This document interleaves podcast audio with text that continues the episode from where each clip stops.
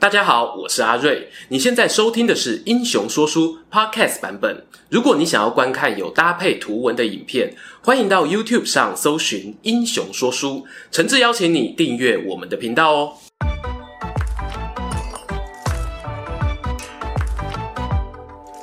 Hello， 英雄说书的观众朋友，你们好，我是说书人阿瑞，替大家带来精彩的英雄故事。又到了我们隔好几个月才来一次的历史大排名时间啦！来欢迎我们的小帮手 Allen。Hello。好，我们这次的历史大排名呢，危险了。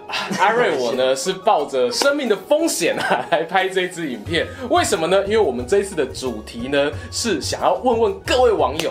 大家如果有机会可以挑选三国时代的名女子当老婆的话，你们会选谁呢？这一次呢，我们的票选啊，可以说是搜罗了网络上面呢大家各种喜好、各种的情境、各种的不同的性格特质呢，我们精选了有将近二十个候选名单哦。然后呢，有邀请了七百多位网友呢来给我们投票，终于啊才选出了五位网友心中最想要选她当老婆的三国女子。那究竟呢这个 Top 五 的排名各自有谁呢？我们就要邀请我们的小帮手先来公布我们的第五名究竟是谁。好，第五名是王元基，票数是四十五票。哎呦，王元基就是那个最近几年才加入了三国无双系列的新女角，真香啊！然后她是我们司马昭晋王的老婆，嘿，然后她的阿公比较有名啦，她的阿公是王朗，就是被诸葛亮骂死的那一个。那其实王元基这一个人，大家喜欢他的原因，网友有一些什么样的期待呢？好，第一个就是喜欢一个能够并肩作战，还有共同理想的老婆。哎呦，这个并肩作战应该是政治战吧？对对对对对。因为王元基在历史上应该是不是属于那种会打仗类型的，嗯嗯嗯对，我相信应该有另一个会打仗的，待会应该会入选，期待期待。对，他能够看出钟会心怀不轨。哦，有世人之名，没错，有世人之名。但你知道我心中其实对王元基有个顾虑，怎么说？对，你没有你没有写在脚本上面，但我其实那时候心里就有一个顾虑。阿瑞的秘密，我来跟大家说一下，王元基他年轻的时候，因为他从小就很孝顺，哦，所以有一次他母亲生病的时候啊，王元基就服侍母亲，一服侍下来就很忙啊，日夜颠倒，那甚至呢就连衣服也不换了，澡也不洗了。再来呢，就是王元基后来长大了，那成为这个司马昭的皇后之后呢，哎、欸，也他也有一个记录，我觉得他这个人是比较勤俭的，甚至呢衣服都穿同一套。哎、欸，对哦，所以会不会是不爱洗澡呢？哎、欸，这是我个人心里的顾虑啦。好了，也太可怕了、哦，就是女朋友啊、老婆啊，有时候留长头发，我就不太喜欢洗头啦，这个要吹干很麻烦哦。会不会是这样呢？会。会不会啊？那这个问题呢，就交给我们投票给王元基的网友们哦，自己心理评估看看了。好了，我们下面一位第四名是谁嘞？第四名黄月英，票数是四十六票。哎呀，诸葛亮的老婆有名了。大家喜欢他投他的原因又是什么嘞？第一个就是听说他提供了一些 idea 给诸葛亮，发明了木牛牛马等等等。哦、然后再来就是非常好奇诸葛亮他的择偶条件。是是是，因为听说黄月英可能长得很漂亮，也可能长得很。奇特，嗯，对，比较有个性一点。再来最后一个就是样貌可能不是关键，内涵才会不断的升华。哦，我们说诸葛亮他挑老婆有内涵，其实网友们你们也蛮有内涵的哦。对，因为黄月英她真的是一个算是比较特别类型的女子，因为她在《三国志》引注的《襄阳记》当中，其实是有明文提到哦，就是她的老爸荆州名士黄承彦，你就问诸葛亮说，哎，你有没有想要娶妻啊？啊，我女儿还不错。对，然后但是自己又很谦虚，说、啊、我女儿长得很丑啊，小名就叫阿拜阿丑。哦，原来是谦虚。对对对对对，但呃不，这谦虚是我们讲的。哦，对，也有可能是讲话实在，讲话实在。对，所以其实我们是真的不知道说到底样貌如何，是不是这个爸爸的自谦之词。但是我们也知道说，其实我们现在年轻有结婚的家长啊，都是觉得、哎、我自己的女儿是最棒的，自己的女儿越看越可爱，越想要 I G 打卡晒给别人看。对，那这件事情呢，到底是怎么样呢？我个人啊是觉得说，当时呢黄月英她的相貌应该是和那个时代的女性，哦，是明显有不同的风格。对，希望黄月英粉不要生气。对对，我能做的就到这里了。对，但是可以想见的就是说，有才华这件事情啦，因为毕竟是世家大族出身，嘿，对，所以说在这个情况之下，孔明他娶了黄月英，然后接下来呢，对于他自己的在学术圈也好，或者是在知识分子圈的发展，都是相当有帮助的。好，那接下来呢，哎，要进入我们前三名了，到底第三名哎是何许人也？第三名孙尚香，票数是四十七票。我没有听错，四五、四六、四七，我这是绝对公平，绝对公平公正吗？那哎，但是我们要先看一下网友他们的喜好是什么。第一个就是游戏里身材好，不过这个是前五名公认的原因。对，游戏里哪个女角身材不好？你告诉我。好，再来。然后再来就是因为他自己带护卫去刘备那边嘛，所以大家都觉得说，哎，这算优点吗？对，他就说好，安全很有保障。好，这我待会再讲。来，再来还有什么？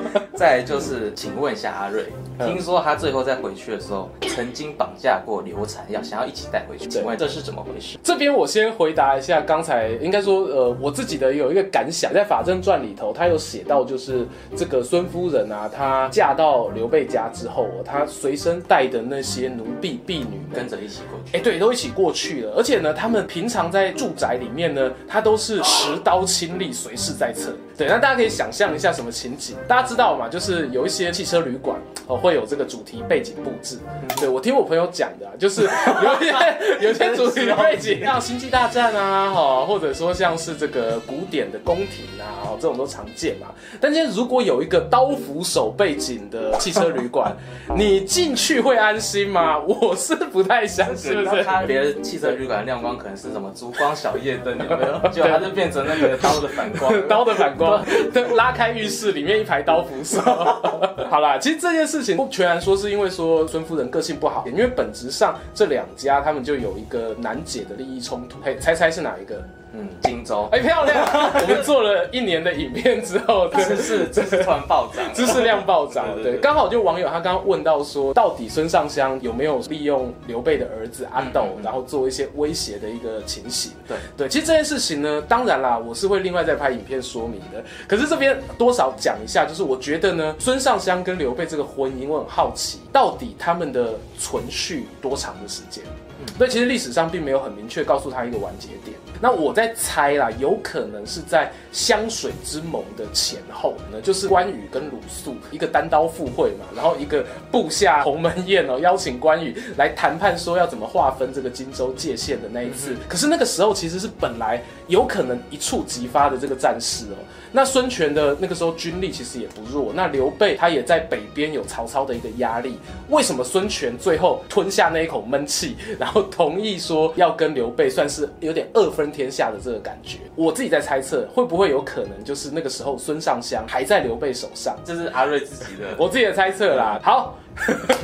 悲惨的婚姻啊，到这边告一段落。所以这政治婚姻这条路，这拍龙堂给，还有对，我觉得还是要建立在感情的基础上。没错，呃，来大家共勉之哈。好、啊，再来呢，我们要进入我们的第二名。第二名，征服，他的票数是一百二十四票。哦，征服这么受欢迎，好，听一下大家到底选征服的理由是什么？好，第一个是才貌双全，河北第一美女。哦，时有名闻。然后第二个就是。三曹相争嘛，就是指曹操还有曹操的两个儿子，没错，还有曹植疑似帮他写了《洛神赋》，但这不确定。所以大家一来是因为喜欢他的美貌，然后二来喜欢他的才艺，然后三来是喜欢他的八卦绯闻。对，三来可能就是哎、欸，大家都好像很怕他，我好像也可以参一咖，好像可以参一咖这样子。我自己觉得征服他算是我们刚刚一路讲下来，他跟王元基一样，嗯、就他的都是属于在历史上面偏向文艺型的。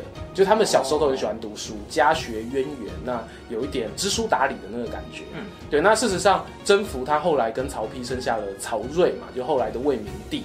那曹睿本身也算是历史上面评价偏好的，所以他在教养上面，我个人觉得应该问题也不大。好，但是呢，但是呢大家讲到说他的这个八卦绯闻的部分呢，阿瑞怎么看？来 ，Allen 听过他们的八卦？听过，但不不了解。主要是两个部分嘛，就第一个部分就是说，大家讲说到底曹植有没有喜欢过大嫂？当然啦，这这也是适合一支影片独立讲的哦。可是我这边我先讲我的结论，我自己觉得呢，以我心中我觉得曹植。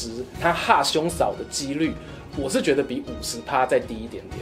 我不敢说完全没有，还蛮低的嘛，还蛮低的。对，主要几个原因啦。第一个原因就是说，呃，在当时哈、哦，东汉末年那一个年代，虽然有人会说，呃，那个时候知识分子呢会比较不重视那么多礼法，可是。毕竟呢，他还是曹魏的这个继承人，对他还在继承人的这个候选名单当中，所以说你一些该有的传统观念，我觉得还是会束缚住曹植的。嗯，那曹植你要这么大胆写一篇《感征赋》，或者是透过自己的这个诗词来表达对嫂嫂的爱意，我会觉得那毕竟是太露骨。那在他死了之后呢，呃，曹植呢心里据说很难过，然后曹丕呢就把自己这个征服的一些遗物拿给这个弟弟看。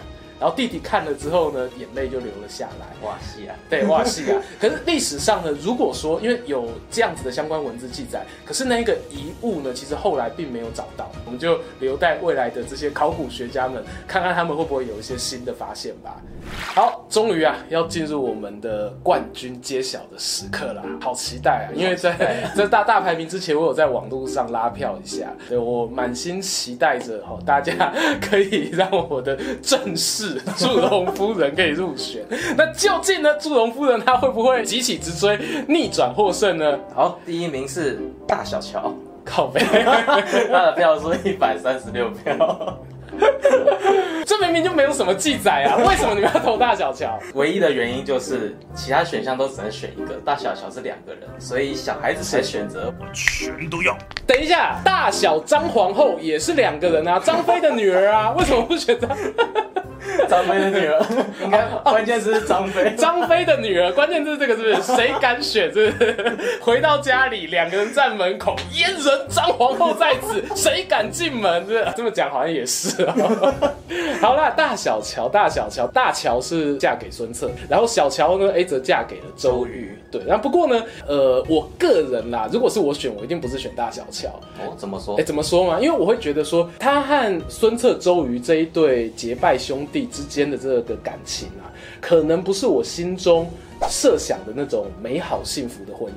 哦，有点悲惨的。对，我我觉得，我觉得他应该不是大家所一般人所期待的那一种婚姻生活。嗯，因为一来嘛，就是当他们在呃史书上面，我记得是《江表传》当中记载到说，他们相遇的时刻还是在战乱当中。然后那个时候，孙策他打下了宛城之后呢，那乔公就有两个女儿，就把她献给了江东小霸王孙策跟周瑜。嗯，对。然后，但是献给他之后呢，没多久，就是一年多过后，孙策就。被刺杀身亡，就挂了。对对，然后所以马上大乔就守寡了。哇哇，哎、欸，那周瑜，对，然后周瑜当然又是在隔没多久，周瑜也是命不长嘛。